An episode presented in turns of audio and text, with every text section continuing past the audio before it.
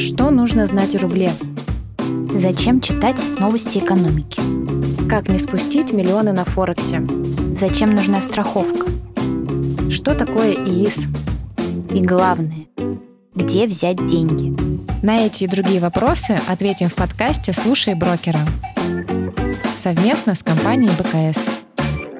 Всем привет! Это подкаст «Слушай брокера». Меня зовут Саша. А меня Лера. Всем привет! И сегодня у нас в гостях Юра Скоркин, руководитель департамента инвестиционных стратегий в БКС Брокер. Да, всем привет. Юра, ты читаешь новости? Читаю. А ты, Саш? Я тоже, я даже подписана на РБК, Коммерсант и много других СМИ. А я вот почитала несколько раз, ничего не поняла и решила, что мне это вообще не надо. Ну, я думаю, что в целом, наверное, ты не отказалась от новостного потока, ты его просто как-то фильтруешь и воспринимаешь информацию именно ту, которая тебе нужна. Если речь идет про новости экономики, ну, наверное, как бы тебе не особо это и надо, и интересно. А в действительности это надо? Таким людям, например, как Лера или я, которые Простым. не связаны да, с э, экономической сферой напрямую? Ну, каждый сам решает, наверное. С моей стороны, неправильно было бы говорить, что это обязательно надо, но так или иначе мы все живем в мире экономики. Ну, грубо говоря, простыми словами, у нас у всех есть деньги, там, кредиты, депозиты, и новости, которые мы блокируем или, наоборот, мы ищем, где почитать, они всячески влияют и на наш кошелек, на наше с тобой хорошее самочувствие, на там, ценообразование. Пользуешься наверняка социальными сетями. Да. Э, в социальных сетях э, твои друзья что-то постят. То есть, э, в принципе, у нас давно социальные сети являются источником получения информации. Угу. И закон о СМИ это подтверждает. Поэтому я думаю, что, возможно, ты говоришь о специализированных каких-то ресурсах, которые говорят про экономику, про финансы, оперируют какими-то сложными терминами, и, в принципе, это ок, если ты не готов воспринимать такой информационный поток. Но в целом, наверное, все мы в инфополе в одном находимся, и социальные сети вот эти границы между экономистами, финансистами, юристами, врачами, они стирают. И так или иначе все мы зависим от тех или иных экономических событий, либо политических событий все это тесно взаимосвязано, скажем так. Ну, новости, например, на РБК, на Коммерсанте или там на подобных ресурсах, они как будто специально пишут для того, чтобы никто ничего не понял. Да, я вот читаю, и там куча сложных слов, куча всяких терминов, и мне становится страшно, и я все, я закрываю новости и бросаю это дело. Ничего не бойся, выключи свет, или наоборот, включи его. Эм, ну, в целом, а, как я уже сказал, это нормально, что там, допустим, юрист будет э, не очень хорошо разбираться в математике, а математик не очень хорошо будет чувствовать себя в каких-то юридических терминах. Если мы говорим именно о профессионалах своего дела, да, и если у профессионалов есть задача пообщаться между собой, это сделать на специализированных ресурсах.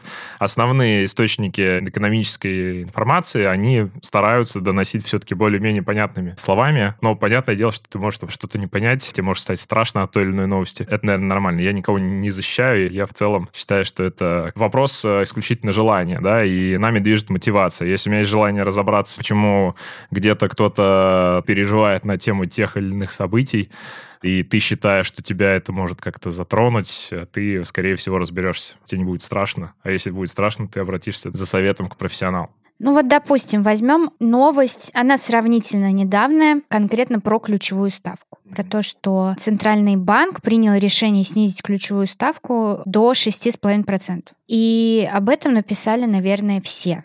При этом, собственно, о том, что это такое, и что нам теперь с этим делать, не написал никто. Наверное, в таком потоке новостном это очень легко воспринять как белый шум. Но является ли на самом деле эта новость важной для меня? Угу. А, ну, в целом, нас объединяет экономическая система страны, в которой мы живем, Российской Федерации. Центробанк — это регулятор. Сейчас начну сыпать терминами. Если вам будет страшно, вы меня поправляете, останавливаете Хорошо. и так далее. Вот. И, по сути, почему ставка ключевая называется ключевой? Это некое значение, от которого происходит образование цены на заемные деньги или на деньги, которые я хочу разместить. В частности, кредиты и депозит. Угу. Так или иначе, у каждого есть там банковский счет, текущий счет, и наверняка и вы, и я регулярно получаете супер предложение кредит, э, пониженный, mm-hmm. выгодный, беспроцентный, там, или размести свои свободные деньги там, в депозит, еще куда-то там в какие-то инвестиционные инструменты, неважно. Вот. Э, вся эта история, она привязана как бы по сути к ключевой ставке. Депозит, допустим, 8-9% в рублях на год, да, он привязан к ключевой ставке, соответственно, ключевая ставка — это ставка, под которую банки, скажем, кредитуют каких-то профессиональных контрагентов, берут взаймы у нас, у населения, да, и, соответственно, у них э, таким образом образуется какой-то доход между разницей привлекаемых средств депозита и выдаваемых в кредиты, да. Вот вся эта история, она привязана как бы к ключевой ставке. Инвестиционные продукты, которыми мы занимаемся, они тоже так или иначе смотрят там на ключевую ставку и пытаются ее обыграть допустим, угу. на фондовом рынке, угу. да, то есть там заработать больше банковского депозита. Банковский депозит — это критерий, который также зависит от ключевой ставки. Монетарная политика, то есть курсы валют, они тоже так или иначе зависят, скажем так, от ключевой ставки. Ну, года два назад у нас выгодно было покупать облигации федерального займа. Это бумаги, которые выпускает Министерство финансов и берет, по сути, в долг у населения и берет в долг у э, иностранных контрагентов. И, соответственно, иностранные компании брали у себя, кредитовались. В Европе кредиты недорогие, относительно там под 1-2% кредитовались, конвертировали всю эту историю из валюты в рубль и на рубли покупали облигации федерального займа. Тем самым они, ну, ничего не делая, получали 4, 5, 6 процентов просто за счет вот этой вот разницы. А я хочу тебя перебить. У да. меня два вопроса совершенно простого обывателя. Угу. Первый, зачем банки кредитуются у Центробанка? И как Центробанк решает снизить ключевую ставку или поднять? Центробанк, он, по сути, отвечает за ценообразование и за стабильную национальную валюту. Я напомню, в 2014 году, когда случились политические события Крым наш, да, Россия подверглась санкциям, и тогда Центробанк э, принял беспрецедентное решение, подняв ключевую ставку в несколько раз, там, до там, 18%, если я не ошибаюсь. И банки тогда предлагали открыть э, депозиты там, на, на 2-3 года со ставкой там, 20% э, и всячески пополняли свою ликвидность. То есть люди в панике побежали забирать деньги, как бы, да, банкам нужно остановить все это, и, соответственно, Центробанк Центробанк принял вот это вот беспрецедентное решение.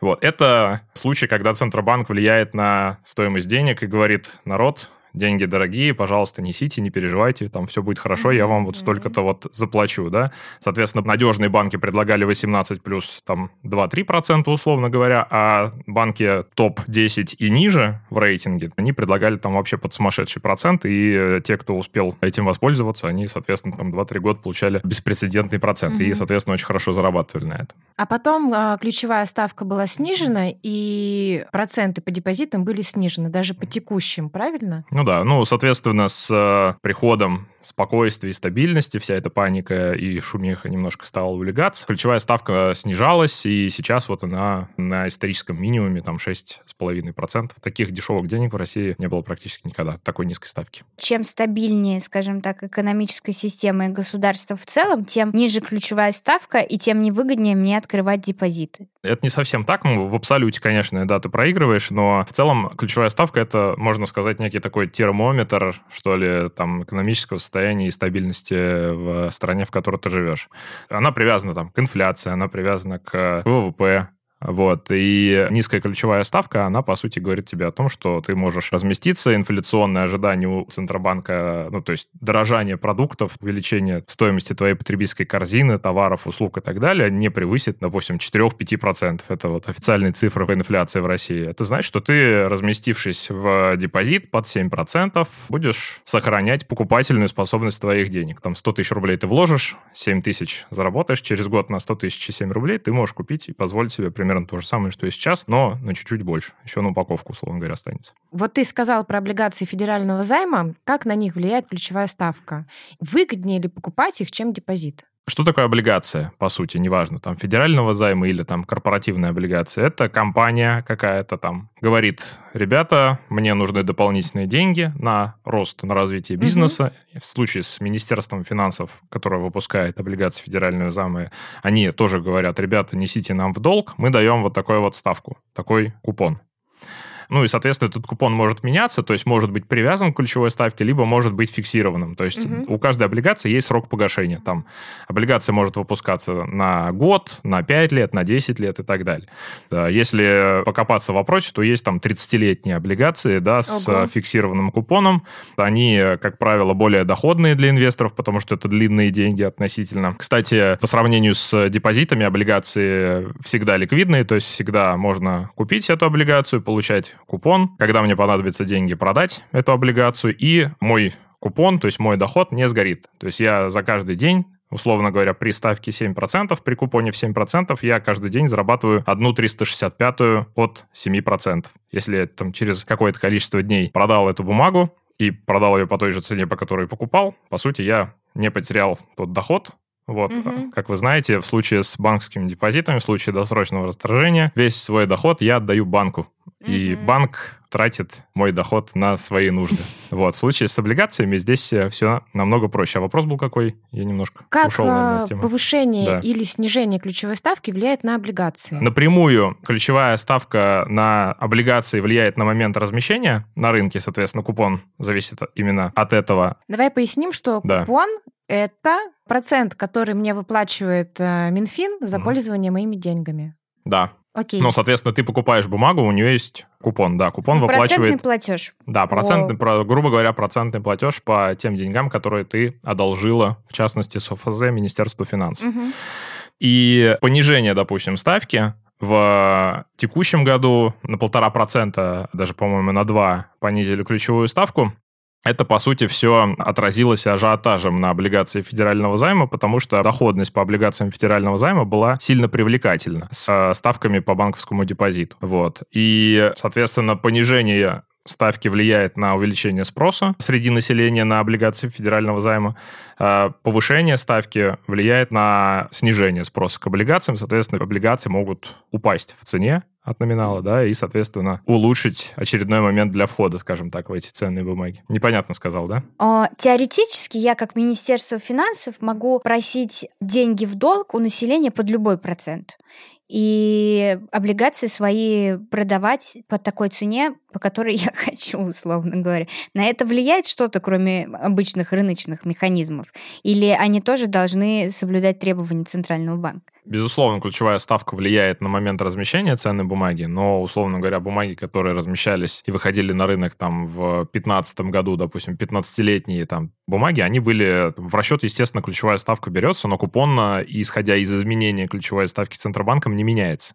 То есть, по сути, Министерство финансов приходит и говорит, я занимаю у тебя вот там на 10, на 20 лет вот под такой-то процент.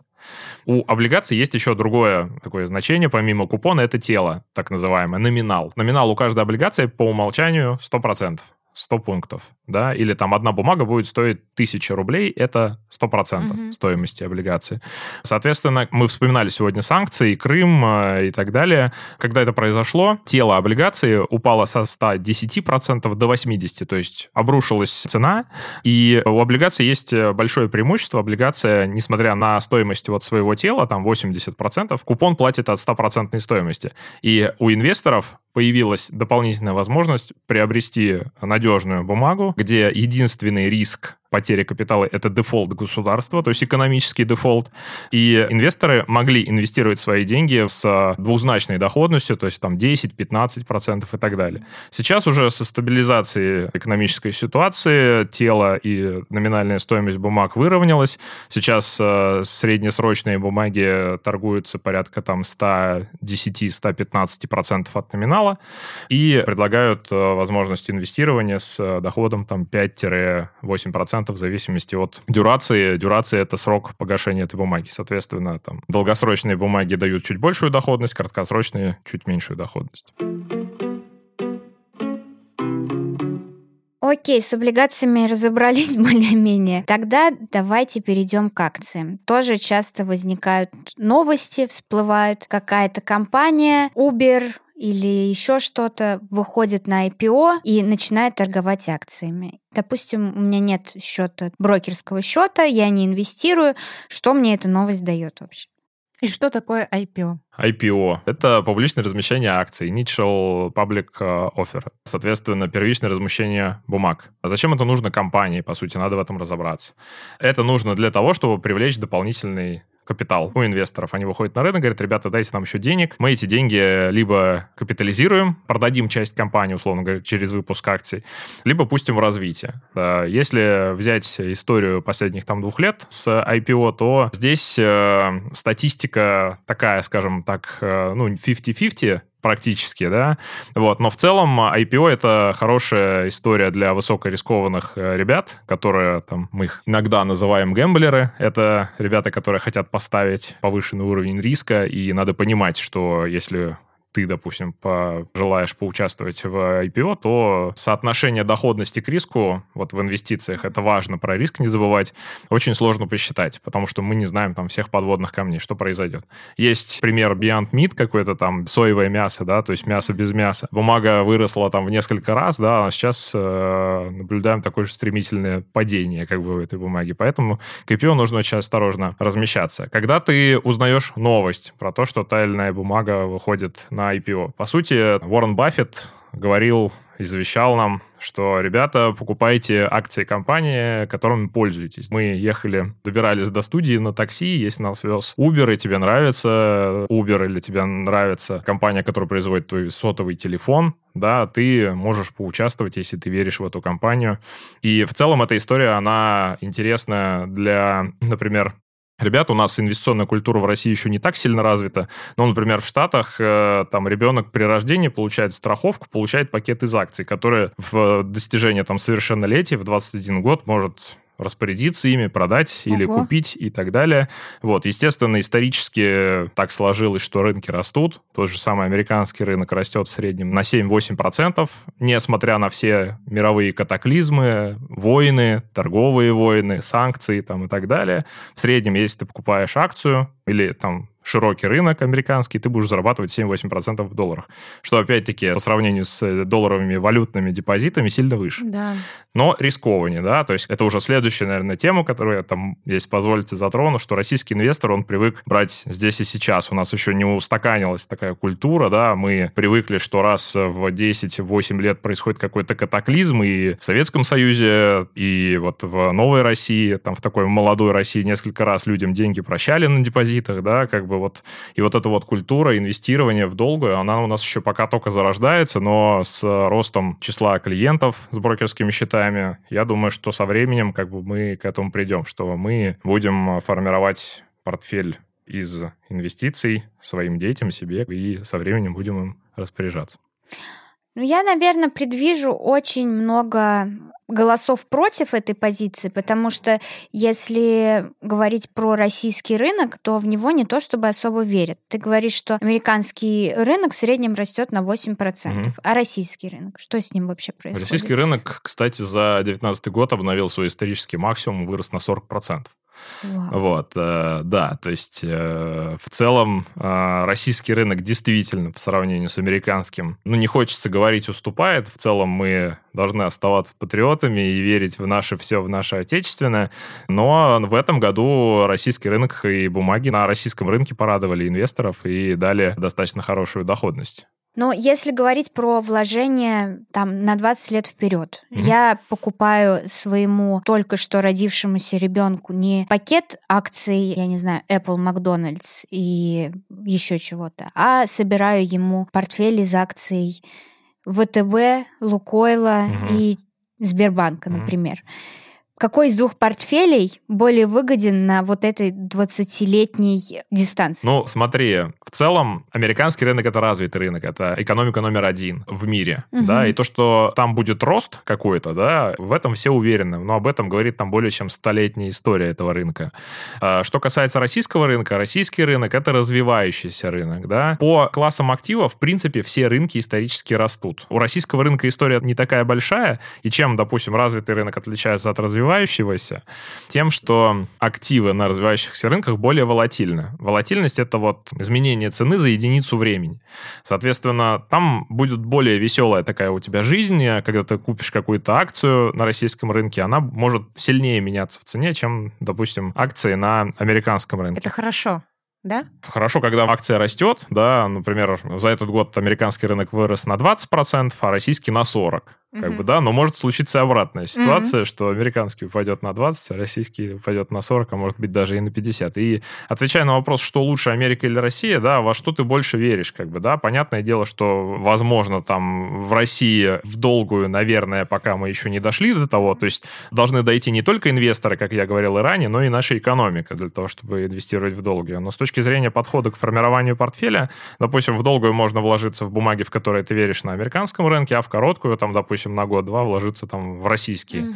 инструменты, тем более, что дивиденды, допустим, по российским компаниям сильно выше, чем по американским. А дивиденды это что такое? Дивиденды это процент от прибыли, которую компания дает своим держателям акций от годовой прибыли. Соответственно, у каждой компании, например, там у Сбербанка собирается совет директоров, совет акционеров, и они решают, сколько от прибыли направить на выплату дивидендов. На эту новость, например, можно отреагировать, да, и, допустим, когда говорится о том, что э, Роснефть заплатит по МСФО 50% э, чистой прибыли, это, естественно, положительно сказывается на угу.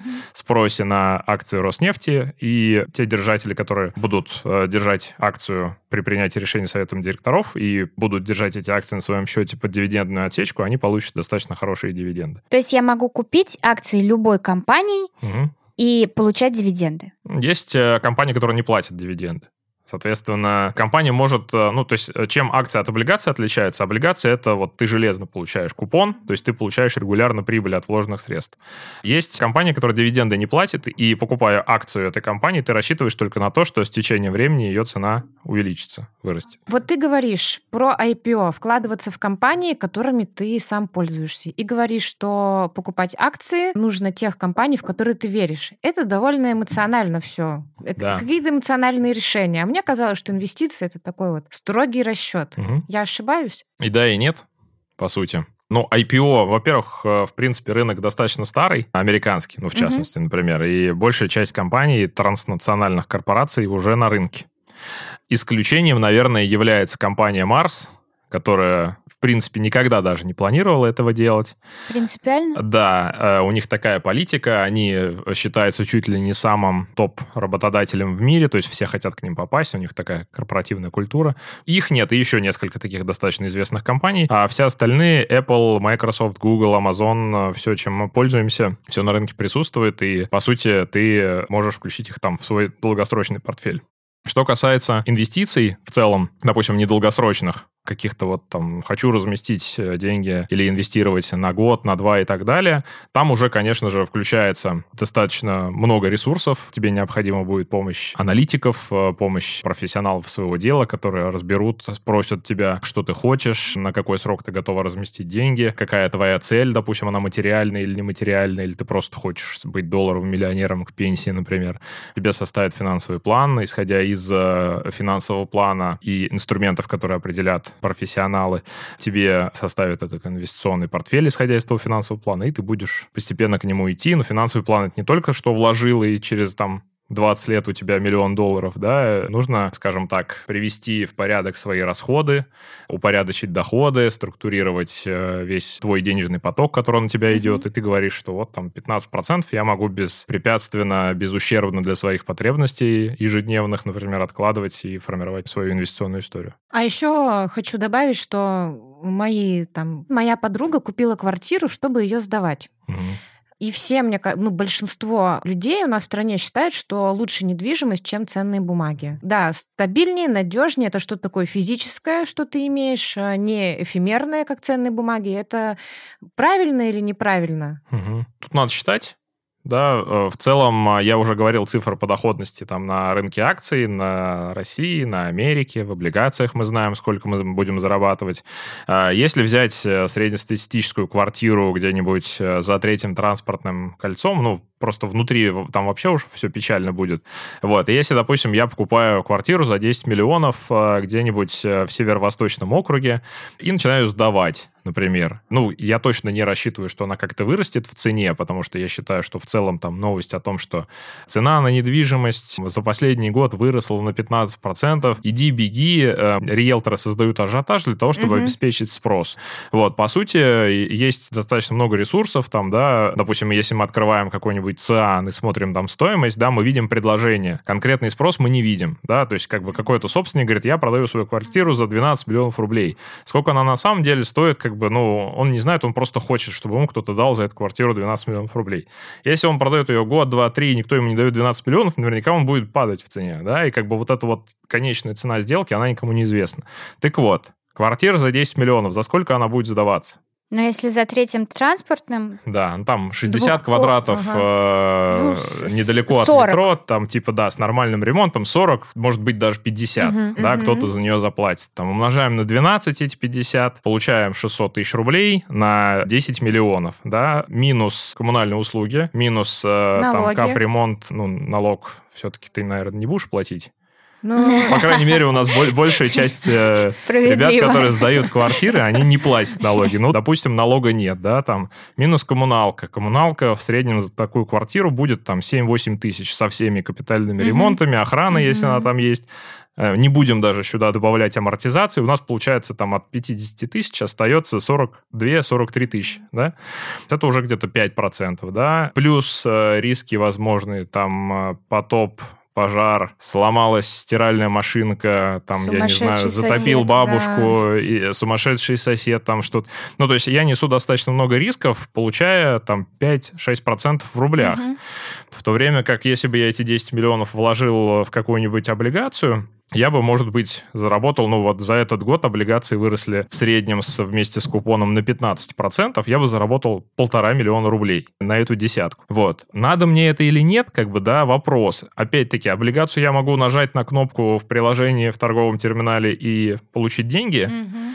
А квартиру мне надо продавать, мне нужно искать риэлтора, мне нужно показывать эту квартиру как минимум там нескольким человекам. И не факт, что у меня это получится сделать достаточно быстро, плюс сама операция купли-продажи занимает в среднем, по-моему, месяц да. Более того, если у меня кто-то... Да, иногда будет... и больше. Да, Возиться с бумажками, наверное, еще. Да, кто-то будет ее покупать, то, возможно, там будет какая-то ипотека, от банка придут проверяльщики для того, чтобы посмотреть эту квартиру и как-то ее оценить, посмотреть, не было ли там каких-либо незаконных перепланировок и так далее. Ну, то есть очень много достаточно таких сложных итераций нужно пройти. И более того, мне кажется, что сейчас э, с, ну, понятное дело, что Москва не резиновая, но как бы количество людей, которые приезжают в Москву, оно может быть и растет, но, по-моему, спроса особого такого ажиотажного на жилье в Москве сейчас нет. Ну, по крайней мере, оно ничем не подтверждено. Плюс сейчас реновация, да, э, которая в целом там вот в том районе, где я живу, сейчас э, старый жилой фонд, условно, там 200 тысяч квадратных метров, построят новый жилой фонд в размере 800 тысяч квадратных метров, в 4 раза увеличит количество жилой площади, да, соответственно, в моем районе в 4 раза должно, ну, оно вырастет в предложение, да, а спрос, ну, не угу. факт, не факт, да, скажем, что вырастет, по крайней мере, я в этом не уверен. Вот, а покупая там, условно говоря, ту же самую облигацию, я уверен, что мне Минфин заплатит именно тот процент, который обещал. Почему он может не заплатить, это в целом вся экономическая система в Российской Федерации рухнет. А мы с вами знаем, что Такое сейчас... возможно. да, что золотовалютные резервы Российской Федерации растут и обновляют исторические рекорды, и в целом мы не так много денег должны внешним нашим контрагентам, и в целом наша система экономическая достаточно устойчивая. А, с момента введения санкций прошло там 5 лет, и вроде как бы ничего, да, наша и покупательная способность особо не падает, и мы продолжаем покупать э, шубы, квартиры, телефоны и так далее, и в целом как бы живем достаточно неплохо, но это не с точки зрения того, что я хвалю сейчас то, что у нас происходит, я в целом говорю о том, что наши покупательные способности, в целом мы с вами, ребята, ну как бы живем получаем угу. зарплату, там тратим ее куда-то, ездим отдыхать и так далее. Юр, вот ты сейчас очень много рассказал, объяснил нам новостей, но Разница в том, что когда ты употребляешь какие-то термины, ты их объясняешь. А когда я читаю статью, как я уже говорила, никаких объяснений там не дается. Там по умолчанию предполагается, что ты уже все знаешь. Что, собственно, читать, чтобы разобраться в этом? Ну, тут, наверное, как в школе, нужно хотеть разбираться. В целом у нас сейчас есть возможность погуглить те или иные термины, если мне непонятно, и мне, допустим, кажется, что эта новость важная, и я не знаю, как ее интерпретировать, да, в целом, понятное дело, что новости нужно фильтровать, и конечно же, и среди всего новостного потока, не сказать, что фейковых, но тех новостей, на которые, может быть, не стоит обращать внимание, достаточно. Ну и надо понимать еще, что ресурсы, которые публикуют новости, так выбирают заголовки, чтобы вот обязательно нажали, а там речь может пойти какой-то такой достаточно будничной истории. Но ты как человек разбирающийся, ты понимаешь, где чушь, а где не чушь. А если я не разбираюсь, как я буду фильтровать информацию, если для меня это как бы равнозначные вещи абсолютно? А, ну, вопрос, с одной стороны, простой, с другой стороны, сложный. Ну, например, там у тебя заболел зуб, да, вряд ли ты будешь гуглить, как его вылечить. Скорее всего, ты пойдешь к профи, и как бы он тебе расскажет. В целом, культура личных финансов, она сейчас очень э, часто где встречается, все об этом говорят. Здесь э, в целом нужно идти от своих задач, от своей потребности. Ну, условно говоря, про что я говорю? Вот там студенту, ему, в принципе, наверное, там, он вообще не обращает внимания, если он не учится в каком-либо экономическом вузе. Да, когда у тебя появляется какой-то капитал, уже возникают вопросы, куда его потратить, куда его направить и так далее, ты уже уже начинаешь задаваться этим вопросом. Когда, допустим, у тебя там появилась куча денег, ты не знаешь, что с ней сделать, здесь, наверное, то же самое, как и в случае, если у тебя заболел зуб, ты идешь как бы не к стоматологу, а к э, человеку, который профессионал с точки зрения распоряжения личными финансами, ну вот все-таки возвращаясь к теме, что почитать, может быть, конкретные какие-то блоги, какие-то конкретные СМИ, которым можно доверять. Вот Вопрос... Саша читает РБК и Коммерсант. Да. Стоит ли мне читать РБК и Коммерсант? Стоит или не стоит? Я хочу понять, что значит та или иная новость, да, ну, наверное, там, прочитав саму новость, если у меня не хватает компетенции, да, способности в этом разобраться, лучше, наверное, обратиться к специалисту, и в дальнейшем ты будешь понимать, как ту или иную новость интерпретировать. Я хочу в матчасти разобраться. Ну, mm-hmm. в терминах основных, э, в каких-то понятиях экономических. Если стоит задача разобраться в терминах, в определениях, как понимать те или иные события, которые происходят, и тебе это действительно нужно, допустим, у тебя появился какой-то капитал, и ты не хочешь все отдавать, допустим, в какое-нибудь там доверительное управление или в какой-то готовый там коробочный продукт. Есть достаточно много курсов повышения там финансовой грамотности, в частности, инвестиции 101, достаточно много информации базовой такой, угу. да, где тебе объяснят, что такое акция, что такое облигация, чем они отличаются, что влияет на курс э, национальной валюты по отношению к иностранной валюте, как интерпретировать те или иные события. Там достаточно много курсов, там есть в том числе и бесплатные, но познавательные и полезные. Вот. Э, что касается конкретных предложений и решений, да, то там, допустим, в приложении «Мой брокер» достаточно много инвестиционных идей, да, которые уже созданы на основании новостного потока, там в том числе и внешние авторы их пишут, то есть угу. люди, которые не работают в БКС, но которые торгуют на рынке, у которых есть какой-то экспертный взгляд, там ты можешь воспользоваться этим ресурсом. И БКС Экспресс — это ресурс, который агрегирует все основные основные экономические новости. Более того, если ты не понимаешь, каким образом интерпретировать ту или иную новость, есть комментарии, где все пользователи оставляют свою интерпретацию, и из, э, вот, э, скажем так, многообразия и палитры мнений ты можешь какую-то сухую выжимку свою сделать. Mm-hmm. И еще важный момент, наверное, если уж мы говорим про фондовый рынок, а рынок это спрос и предложение, соответственно, кто-то считает, что актив будет расти, кто-то считает, что актив будет падать. Каждый по-своему интерпретирует новость. И зачастую бывает э, так, что, допустим, та же самая новость о снижении ключевой ставки, она уже была заложена в рынок, и когда, допустим, Центральный банк принял решение понизить ставку, в целом на курсе рубля к доллару это вообще никак практически не сказалось. А, ну то есть Центробанк, условно говоря, догоняет тенденцию. Центробанк не догоняет тенденцию, и вот мы говорили, кстати, про ресурсы. На самом деле сайт Центробанка, он очень познавателен, ну, возможно, профессионалам, но в целом там можно увидеть план Центробанка, допустим, на 2020 год. Зайдите, посмотрите. В целом сейчас все аналитики и эксперты говорят о том, что Центробанк в следующем году продолжит снижать ключевую ставку, да, и в целом, вполне возможно, это может сказаться на укреплении, допустим, доллара по отношению к рублю, потому что рубль будет дешевле. Вот. Э, и в целом там есть стратегия, и там есть монетарная политика Центробанка, план по монетарной политике. Конечно же, там много переменных неизвестных, которые, допустим, mm-hmm. там неподготовленному пользователю будет сложно в этом во всем разобраться, но в целом, как вот этот график, там и даты заседаний, по крайней мере, там можно посмотреть, и, допустим, если там есть стоит вопрос купить валюту, чтобы поехать куда-нибудь отдохнуть, можно посмотреть, вот, по крайней мере, на это, чтобы принять решение. Лайфхак. Лайфхак такой, да. Юра, мне пока все еще страшновато вот во все эти дебри влезать, но мне, по крайней мере, стало любопытно. Поэтому спасибо тебе большое за беседу. Спасибо. Пожалуйста. Спасибо вам.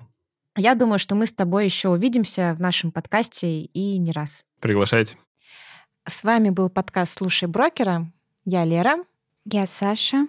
В гостях у нас был Юрий Скоркин, руководитель Департамента инвестиционных стратегий в БКС Брокер. Всем пока. Пока-пока.